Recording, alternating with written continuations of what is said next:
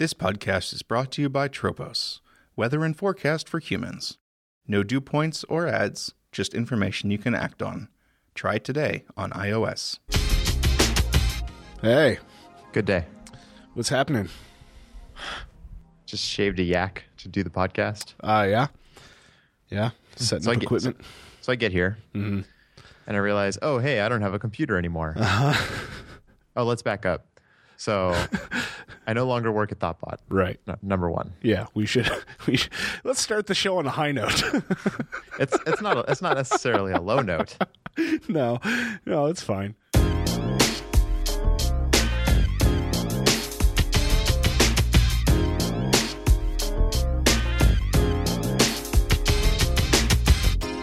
Hey, everybody, this is Gordon in Boston, And this is Mark in San Francisco.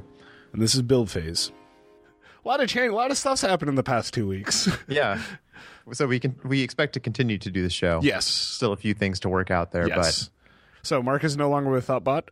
Uh, we were bummed to lose him, um, but we are still going to keep doing the show as is. Bi-weekly is the plan right now. that means every other week and not two times a week. Right. It would be very silly of us to increase our production schedule. I mean, I think in general, especially given like our history of our ability to produce these on a weekly basis, signing up for two a week seems like short-sighted to me. Oh yeah. Anyway, so yeah, so we are we are planning on continuing doing the show. Actually, when I was at NS North, you know, I mentioned this to a couple of people, and there was concern about what was going to happen in the show. And internally, when you were leaving, there was concern about what was going to happen in the show. But we kind of decided it didn't make sense to not keep doing the show as is. So every other week from now on, we're going to see how that goes. We might bump it back up to weekly if we can figure out a way to make that work. I think I don't, I'm not against doing that. It's just I think bi-weekly makes the most sense right now while we're in this transitioning phase. Mm-hmm. So I get here and I'm like, Yeah. oh wait, I don't have a computer. I did Right. think to bring headphones. Nice. planning ahead. Yeah. Um, and then I come to discover that in the two weeks that I've been gone, the Wi-Fi just somehow has stopped working in most parts of the office. Sure. They just like put up tinfoil to block signal or something. Like, how does that even work? I, I don't know. Is there some meeting that they decided to turn the conference room into a Faraday cage? sure. Weird decision to make. Yeah, but that's odd. I guess you know. Sometimes you got to do what you got to do. had to shave an entire yak just to get to this point. Uh-huh. Trying to install Skype, don't have internet. Go out, rummage through a drawer, finding a Thunderbolt to Ethernet adapter, Yeah. stealing the Ethernet from the phone line, and plugging in. Wait, you're wired now? You may have better connection now than we've ever had. Yeah, I actually don't know why I was was not doing this uh, previously. Like literally two years ago. yes, This would have been a good thing for us to do, like you know, 80 episodes ago. I think. probably. Cool. Okay, yeah. So I'm here. Glad to hear it. You ready to see? Uh, I'm going to blow your mind right now. You ready? Okay.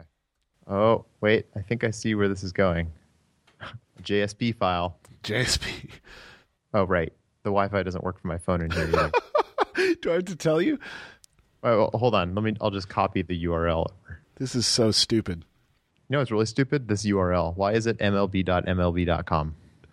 Oh, that drives me crazy every time. I type in MLB.tv and then it redirects to MLB.MLB.com. And then it's slash MLB. So MLB Is it really? And then the first path component is also MLB. Subscriptions, download.gisp. Is this going to be like JSON data? Of, No. Oh, That would be cool. hold on. I'm updating Flash Player. Christ, are you serious? You don't need to update Flash Player. Don't do that. Are you sure? Because what am I looking at here? Is it a blank screen? No, but I don't see what's so mind blowing. You don't see the MLB.tv Mac app? Oh, I just completely skimmed past that. I was like, yeah, yeah, yeah, you can watch on the computer. Oh, whoa, wait. Yeah. They have a beta MLB.tv Mac app. What? Yeah. I, so are you not going to be able to see this then either? If I send you this, hold on. Let me make sure it's the right thing. If I send you this, I can just sign into messages and just you should do that. Wipe this thing when I'm done. This is so much work. It's weird not having a laptop. I bet. But so they have this MLB.tv Mac app. You can sign in. You can watch videos on your computer.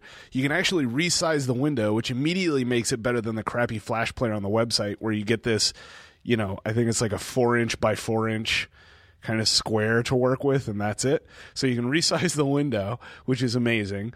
It also has a menu bar component that you select a game, and then it keeps the scores updated in your menu bar live. What? Yes. Oh, and It's so cool. Except for like it doesn't support the dark theme menu bar, which is really annoying. And apparently it crashes all the time. But still, there's this beta Mac app for watching baseball games, and I was thrilled about that. And I thought you'd enjoy it as well. that's wild. Yeah. Wait, do I still need to sign into Messenger? Because I'm Ah, you don't have to. I was sending. I sent you a uh, a screenshot of the menu bar app. forget it. It's two step verification. They want me to generate an app specific password. I don't have one password on here. For, uh, Oh man, get this. this is so much work. Next time I'm doing this from home. Next, but well, within two weeks, I'm going to order some equipment Yeah. and just start doing this from home. I think. Yeah, cool. Anyway, Anyway, that's awesome. yeah, really pumped about that. Okay, so I haven't. I've basically not touched a computer in a couple weeks, so I have Yeah. nothing to talk about. Cool. Um, I've been trying to not touch the computer. Yeah, no, that's smart. I, I would do that too. I actually on Friday I went out with some friends here, uh, and so I was like very very smart, and I left my bag with my computer at the office because we were going out to a bar, and I was like, well, I don't want to bring my computer and all that crap along with me. It's like I'll leave it at the office, right? I'm like thinking ahead. I was feeling very proud of myself. It's like I'll leave it at the office. I'll go out. You know, if we leave the city or like leave downtown, the downtown area, or if I'm going home or something, I'll just go back and get my bag and then continue. It's like feeling really good about my forward thinking skills at this point, and so like left my bag, went out, had a bunch of beers, remembered my bag. Right, we were going out to uh, another bar out in Porter Square, so it's like we had to get on the train and stuff. So I was like, I was like, okay, I'm gonna go get my bag before we leave. So it was like a big group of people. They were like, fine, we'll wait for you. I run back to the office. I go up to the eighth floor. I get out of the elevator. And then I stand in front of this locked door and realize that my keys are in my bag, which is in the office. And so I'm like, well, shit. And then Monday, I was going to work from home on Monday, but Monday was marathon Monday. So mar- the the marathon in Boston was on Monday, which means hmm. that everything is screwed. Just like everything is a shit show on marathon Monday. So I was like, fine. I, I was planning on working from home, but I was like, fine, I'll come in on Monday because otherwise I have no way to do. I don't have a computer at home, right? Like this is my one machine. So then Sunday, I was like, oh, you know, man, I feel like I'm getting hit, hit with some allergies here, right? Like my throat started itching, my eyes started watering, being itchy, my nose started running, that kind of thing. Over the course of Sunday, it just turned into this horrific cold where I was just like coughing fits, sneezing fits, like on the couch, couldn't freaking move. So then I took Monday off, but then and then still felt too shitty to come into the office on Tuesday. But I couldn't. I also couldn't work from home because I didn't have my laptop now, right? So still felt too shitty on Wednesday to go into the office, but I had to come in to at least. So I came in for like 15 minutes. I did. I did like the full 30, 40 minute commute in just to pick up my laptop, just so that I could go home again. Today's been the first day that I've been back in the full day that I've been back in the office. Horrible cold. It's really shitty. Sucked.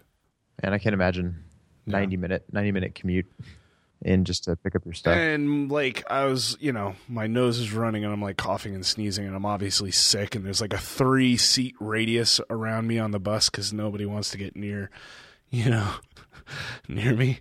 It's like I don't blame you. Anyway, so so yeah, you've been staying away from the computer? been trying. Hmm. Although when I've been on the computer, I've been working in Tropos, and I've just added a Swift, like couple Swift classes for this thing that I'm working on. Mhm. Um, but I haven't been making much progress each day. Sure. It's like an hour here or there. Sure, sure, sure. Man, I s- still get tripped up in Swift. I don't know what my problem is. Yeah. I find myself paralyzed with indecision at times. Like, should this thing be a variable or a constant? Mm-hmm. Is it lazy? Is it a stored property? Is it a computed property? Mm-hmm. Is this, should this thing be a function? Should this go in an extension? Does this extension go in its own file? Mm-hmm. Does it go here? Does it get marked private? Like, all those things keep tripping me up. Yep. I think in general, I mean, there there are more decisions to make in Swift for sure than there are in anything else, for the most part. Or at least, sorry, not in anything else. There's there are more decisions to make in Swift than there were in Objective C for sure. Um, class versus struct versus enum, for example, constant versus variable. You kind of always had this: is it a property or is it a method thing? Right.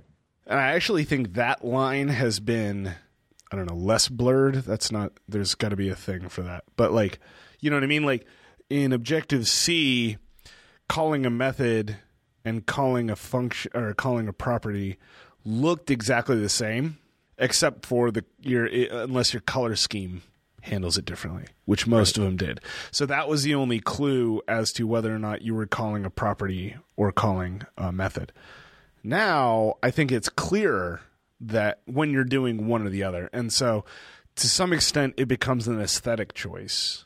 You know, do I want to always do you know, like the function call syntax or do I want to have it be, you know, no parens at the end because you have to do parens to call a function. Otherwise it returns that function. Right.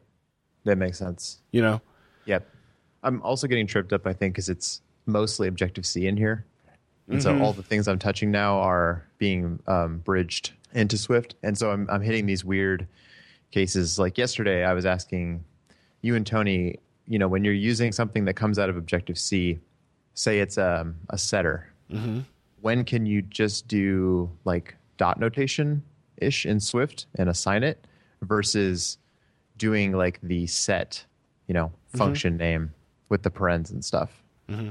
And I wasn't clear on when you can and can't do that. Yeah. What was the answer that Tony gave you? He seemed to think that you need to annotate it in Objective C. After sleeping on it, I think what it is is that those aren't defined as properties in the Objective C class. So it actually makes sense that they would come over as functions. Yes. So they have to be invoked as such. Yes. But if they were properties, even though they, even though in Objective C it would just resolve to methods anyway, but dot syntax is a weird kind of hack that it's almost like a preprocessor thing. yeah, I I almost would prefer that like Swift didn't try to get too helpful with that. But Just it- I'm fine doing the functions everywhere. You know, You mean that everything in Swift becomes functions? I guess I understand what's happening is it's taking Objective C properties and saying that they're now like Swift properties. Right. But because those can't actually be in Swift, you can't use them interchangeably like you could get away with in Objective C. Right. where you could use the bracket syntax, for, you know, a, a synthesized getter and setter. You could use dot syntax on like an idempotent, you know, method. Yep. That was throwing me off. Yep. hmm Yeah, I mean, I still think that Objective C interop, and that includes large parts of Cocoa, most of Cocoa, is the most is the most frustrating part of Swift. If you're in Swift, like working in Argo, for example, and Argo is kind of a weird. We're leaning so heavily on the compiler that it's a very, very odd. It's an odd project to work on because it's type safe in a way that nothing else that I've ever worked on outside of like Haskell is, you know, uh, because of how heavily it's leaning on the compiler. But like working in Argo, which is a purely Swift library, is very, very nice. And it's very clean and the decisions are clear and it's, you know, I mean, so there, there, I think that there are some defaults that you can take in Swift to make your life easier. I think defaulting to immutability is the first thing. So the question about is this a constant or a variable? It's a constant. Period. It's a constant unless you say, "Ah, shit, you know, I need to mutate this thing." And then your first question should be, why? right? Why do I have to mutate this thing? Is there a way I can avoid mutating this thing? And if there isn't, then okay, fine, I'll make it a variable, right? Lazy, I would forget that keyword exists, to be perfectly honest. I haven't used it, and I've only seen pain from people who have been using it in Swift. Rob Rix, for example, was kind of lamenting the lazy keyword, and Justin Spahr-Summers both on Twitter not long ago were you know that they had run into a bunch of bugs around the lazy keyword or something i don't remember exactly what the context there was but there are things that are lazy by default but it's kind of best to not even think about that stuff computed properties versus stored properties i think boils down to do you want it to be generated every time or do you want it to be generated once you know Yeah, I, I get those how those Yeah. works. I, I keep getting no no yeah I, I i knew that yeah In, in fact, until yesterday, I had sort of always conflated those two and not realized that there's actually two different syntaxes there. Right. And, and basically, putting an equal sign in there makes it a stored property, Uh, where, where Yep. then it's actually you're assigning it to a closure, and then invoking it, or rather, you're assigning it to like a closure that's invoked immediately. Right. There's that. There, so there's three different kind of syntaxes here mm-hmm. at play. There is the normal stored property, right? Where it's either it either doesn't have a default value or you're giving it a default value, and that's very clear, right? And to be clear, wait, you said stored property, right? Or computed. Yes, stored. And are you saying that's different from just a normal property? Same thing. So it, it's literally, you know, type on the left, equal sign, something on the Foo right. parens. In You know some I mean? cases, it's a value. Yeah, we'll we'll we'll just talk about like this case where you're giving something a default value because there's always like the let foo colon foo, right? Create a property, a constant property called foo lowercase foo of the type uppercase foo, and then nothing after that. And then there's the, you know, let foo equal like lowercase foo equal capital foo parens, right? Create an instance of this foo type and assign it to this local constant. So there's that. Both of those are stored properties, right? There's the computed property syntax, which would be, you know, let f- or var. It has to be a variable at that point, but var foo colon foo, right? So variable called foo of the type foo, and then no equal sign. Instead, you do a, a brace, and then inside there, by you get the getter by default, so you don't have to specify get. If you want to override the setter, uh, you would have to give it a set block as well. But then inside that, inside this closure looking thing, you do whatever calculations you need to do and return a value, right? And then there's that third thing that you kind of touched on, which is a stored property that's default value is a immediately return closure or immediately executed closure, which looks like a combination of the two syntaxes, where you are using equal, so it's you know let foo colon capital foo equal brace do some stuff close brace open close paren. But that actually won't work with a let, right? Even in Swift 1.2, I don't think that works. Uh, hold on, I will check. I was having this discussion with Tony where I was trying to do exactly that. And I thought that in Swift 1.2, it would be fine because it's okay to now declare a constant and not assign it a value as long as there is a value by the time it's accessed, right? So, following that thinking and with my very limited knowledge, I assumed that I would be able to do lazy let something foo equals a value, like not even a closure. And I assumed that the compiler would somehow do some magic there and go, okay, I'm not actually going to create this thing until this, you know, until foo is accessed. Yep. Turns out that does not work. The problem there is lazy, though. The lazy keyword can't be used with let. That has nothing to do with this closure syntax. Uh, Right. In my mind, and again, limited knowledge, I assumed that the closure, or I mean, what the compiler would do is see that, oh, it's lazy, take the right side of that and sort of implicitly put it in a closure that just gets run later. Hmm. I was hoping that when I first accessed it, then it would go, hey, is this pointing to some closure that hasn't been invoked yet? Cool. Run that, assign it. Now you can never change this constant again. Right. That would be nice. I think the lazy keyword in general is my my understanding and Actually, I know very little on this, so if people know more about the lazy keyword and feel like writing in and explaining what works and doesn't work with it, I'd really actually appreciate knowing. Um, but my understanding is that the lazy keyword is fairly broken because yeah, that would be nice, you know. But my point was more that there's there is this other syntax. So there's this other syntax of being able to assign a default value to a constant, invoking a closure immediately. I'll make a gist with all of these things and put it in the show notes. And that that pattern makes sense. You have processing to do. You have other things to do that you can't just do in like a, a single line, right? Right. Yeah, and I've used that for like I need to create this like a button or something. You know what I mean? I've done it where it's like I don't really want to subclass this whole thing just to set a couple properties on it. Um, instead, I'll assign it to this. Uh, you know, I'll I'll create this closure and do a couple lines of setup property. You know, property setting, and then assign that back to this constant. And it's a nice pattern. The part that's the part that's ambiguous to me is what's the scope of that closure? When is it invoked? Can I access my other members? Imme- uh, no. The scope is at the class level, so it has no. In, it doesn't know about self. Is what it boils down to. It's invoked at instantiation time or at class creation time immediately. Class or instance? Uh, instance. Okay. So it's created for each instance right? It's not a class level property. It's created for each instance, but the closure itself is at the class level scope. So it doesn't have access to the instance methods or instance variables at that point. The object has not been instantiated at that point.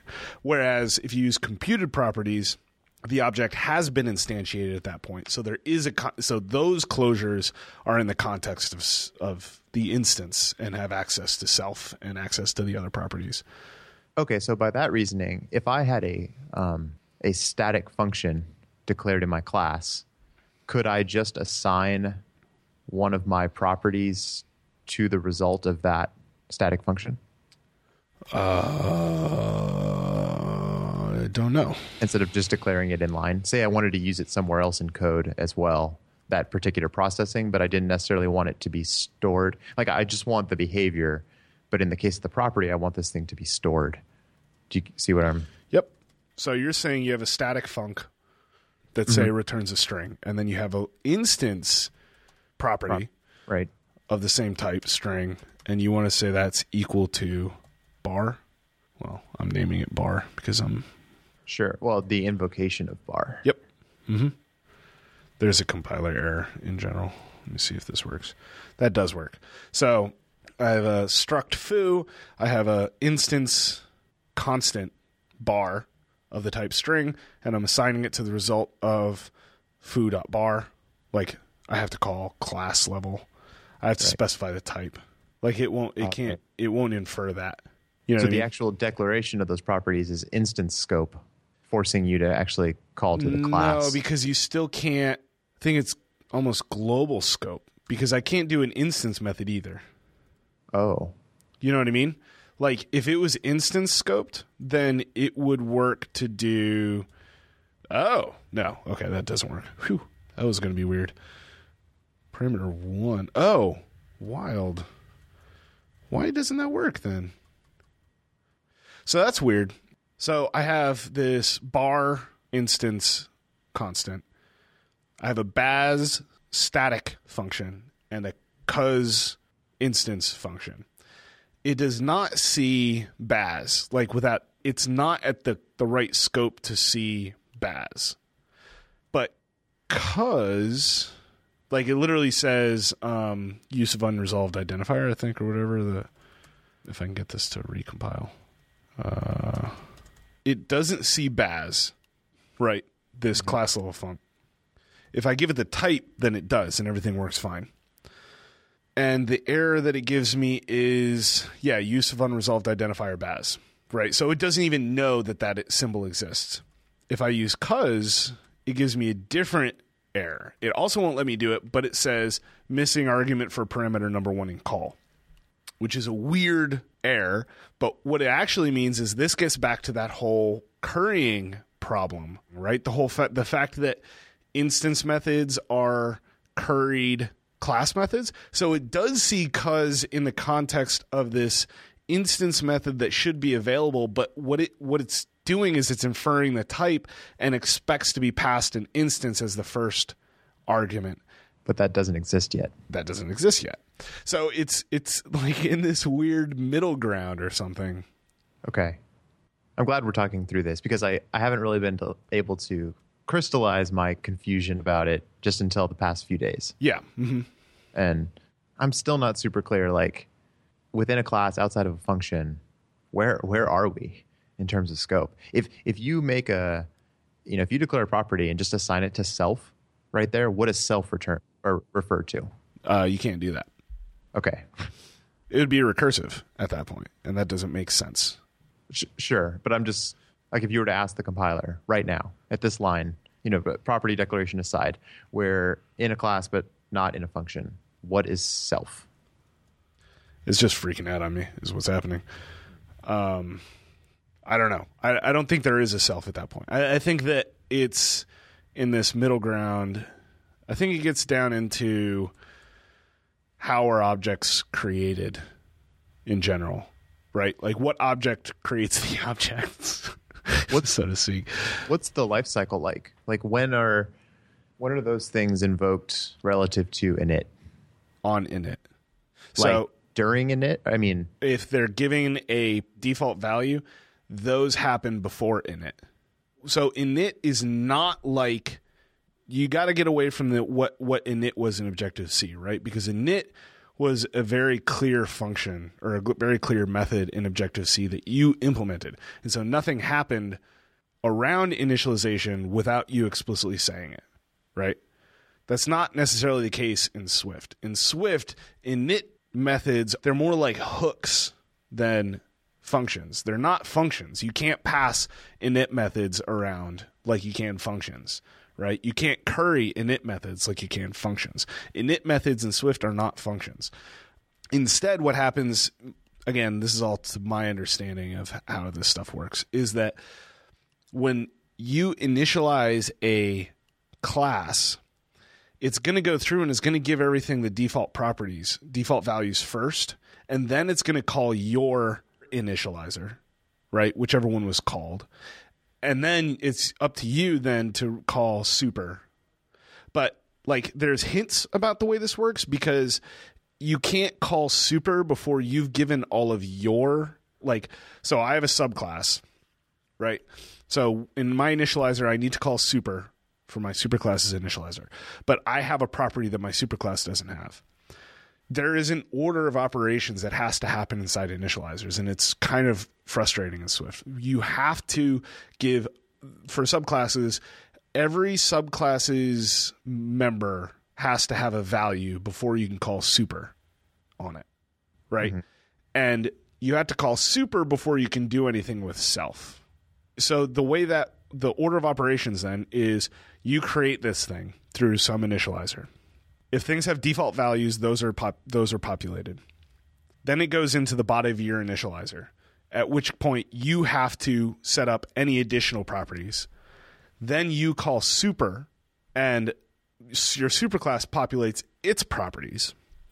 And then at that point, now you can modify. Now you have a fully realized object. After you've after you've gone through that that three step life cycle, you know, uh, default values, values without defaults, superclass values. Now inside the initializer, you have a fully realized object. You have a you have something that you can do stuff with. You can call self. You can treat it like normal, but you have to do those. the The first thing happens for you implicitly, setting up the default values. The second two you have to do manually, and you have to do in that order. Hmm. Does that make sense? Yeah, that makes sense. It seems backwards, initializing your own members before before you know your object kind of has any context about what it is because your superclass has not had a chance to set up all of this other stuff. But Yeah, I'm like ninety percent sure that's true. Give me a let me let me. I, I just happened to Google like lazy in Swift while you were typing. Mm-hmm. And apparently that thing that you tried, the instance level declaration assigned to the static function works with the lazy keyword. If you put lazy in front of it, you can assign it to a class function Huh. or, or the invocation of one, Wild. which I guess makes sense at that point because you're deferring it. So those things are available. Mm-hmm. I guess that makes sense. So yeah, I was right about the order. If I have a this foo superclass that has a bar property and inside the initializer bar is set to something, then if I subclass it and I create a new property baz, I have to set baz and then I have to call super. Mm-hmm. So after calling super, you're always guaranteed to have a fully realized object, Yes. including your own members. So you Yes. can start calling functions. The functions can refer to those properties and whatnot. Yes. Everything's cool. Right. And so that that does mean you have some restrictions on it, right? Like it means that you can't access anything before you call super. You have to you can only set things before you call super. And that actually causes some weird things where like some things that you'd like to probably be constants maybe can't be constants because you have to give them a default value and then call super and then set them to something based on the state of self. You know what I mean? There's there's these weird temporal coupling things that you can get into around classes because of this order of operations that's enforced in Swift. And I get why it's enforced and like to be perfectly honest the thing it makes me want to do more than anything is just throw away classes and throw away uh, object inheritance you know a type inheritance instead of like just protocol inheritance whatever you know just i'd rather just deal with structs and immutable objects and protocols than deal with you know classes and inheritance and all that stuff but But that problem you just outlined would be fixed with a lazy let that works kind of how I expected it to work naively. Okay so you're saying so what this problem here that i'm talking about The problem you were just talking about how you have to make some things a variable when maybe they should be a constant, but they sort of depend on the state of self. but you can't do a lazy let That's what I'm saying. Like I understand. oh yeah hmm yes but because of how let works it, it, it feels like it feels like they changed how let works but it didn't kind of make it all the way to like class and struct level Yeah. Well, we still don't have class level. You can use struct constants, but you can't do class constants still. wait really Yeah. hmm wait so you can't declare a property as let inside of a class No, no. You can. You can't do a class level constant. oh sorry i didn't mean class I, I meant class as in reference type not as in like blueprint for an instance sorry Right. Yeah. Oh, you can do that if you do. Sorry, I'm now I'm like, they did let. Now you can do class level constants as long as they're static, not class, because static means that they're also final, so they can't be overridden. I, I thought the class keyword was completely removed No, class the class keyword's still there. It just means that it's able to be overridden by subclasses. And static now means the same thing except for it can't be overridden by subclasses, which actually so static just like expands to final class uh kind of. Yeah, semantically it actually makes a lot of sense and it fits in line with the way static is used everywhere else in the language, right? Like if it's a free function or if it's a not that that wouldn't make any sense. But if it's in a struct, for example, and you're using static, well, and of course it's final. You know, there is no object inheritance for structs, so there's no possible way for it to be overridden. All structs are implicitly final, right? Just because that's you can't inherit from a struct, so there's no way to override something. And so static properties work the same way for structs and for enums, right? Both of those don't have the idea of inheritance built in in the language. Classes do have the idea of inheritance built in the language, so there's this intermediary step where you can say like, yeah, I'm going to define this on the class, but it might be overridden. And then static essentially like you said, static is almost identical for all intents and purposes identical. Again, I, I don't know. There might be implementation details that make this false, but static for classes essentially boils down to final class. okay i didn't realize the class keyword was still around Mm-hmm. Yeah. Anyway, what else? Oh, there was. I'm sure this is just an interop thing. Um, I was also having a problem just declaring a a protocol. So I'm in a um, view controller subclass, Swift, and I declare a protocol so that this thing can communicate back up to another view controller, and then I try to make the property weak. It doesn't work. Oh, in the protocol? Uh, no, no, no, on the class, like like the delegate like, that will get assigned. Yeah, yeah, yeah. Um, the only way I could leave that as weak, as like weak var, you know, delegate, whatever, was by putting the at objc thing in front of the protocol, which didn't make sense to me. But- Yeah. Or like I got an error message that really told me basically nothing. Yeah, there's some there's still some things around protocols and the way protocols are implemented, specifically with Objective C interop, that I don't fully understand.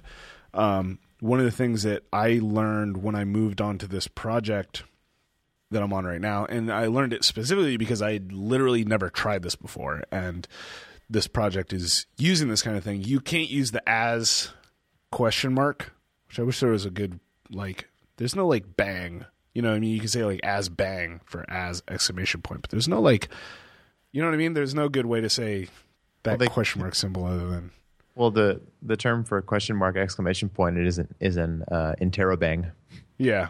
So in tarot, that sucks. Anyway, you can use as so you can use as question mark to conditionally cast something, right? So like if I'm going from uh to a subclass, for example, if I'm going from you do you have to do it all the friggin' time in table view controllers and all the table view delegate stuff. You have to say because that that thing returns in any object, and so then you have to cast it to a UI table view cell. The dequeue reusable cell for identifier returns in any object, which drives me crazy to no freaking end. Has it not been audited? Or? No, it's Oh. so annoying. Um, like of all the APIs, you'd think they would have gotten to that one quicker. You know what I mean? That seems like a heavily used API. And anyway, so you can use this as question mark to conditionally cast it to a type. Right? It's very handy. It returns an optional of the type that you're trying to get back. You can cast to a protocol, right? And you can force cast to a protocol. But if you want, actually, I don't know that either of those work without this hack that I'm about to say. But like, but I do know that if you want to conditionally cast an object to a protocol instead of an object to a concrete type. So I have like my protocol. If I want to do like foo as question mark my protocol, my protocol has to be an Objective C protocol, which seems bizarre to me. That seems like a really, really weird place for that to leak out which is what I think is happening. I don't think that's an actual limitation. I think it's some compiler implementation that's leaking out into our code. Because that doesn't make any sense. Like I don't know why like that seems like something that the compiler should be able to do. It doesn't seem like it should have to rely on Objective C to do that, but it does. It's bizarre, right? You get what I'm saying though? Yeah. Yeah. I, hmm. So you can do it with types, you know. Like I can do that with any type.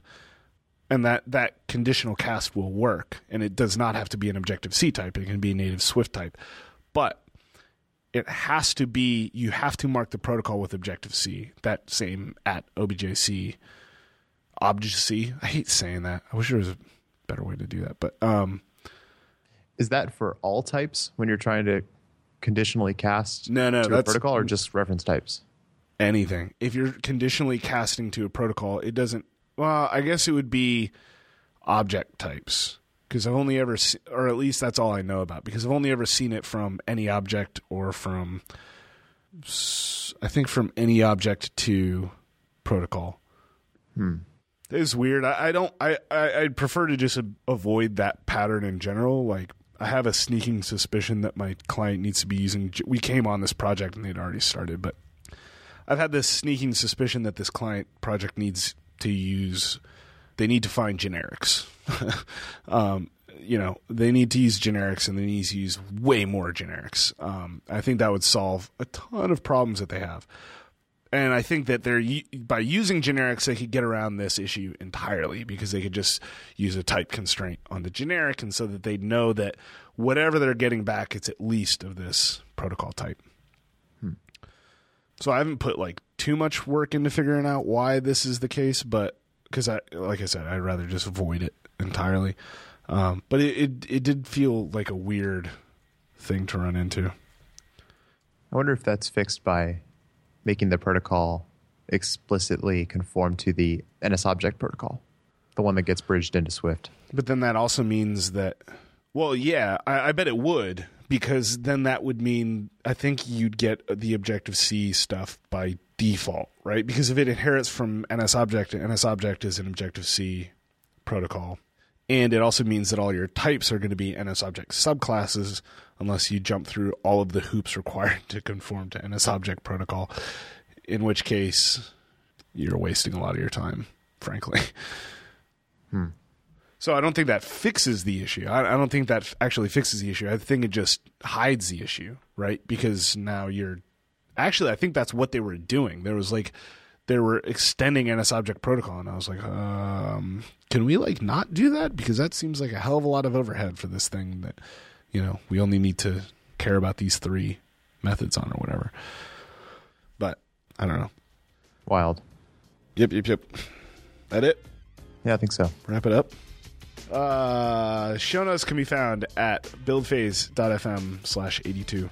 And we'd like to hear from you, so email us at buildphase at thoughtbot.com or reach out on Twitter at buildphase.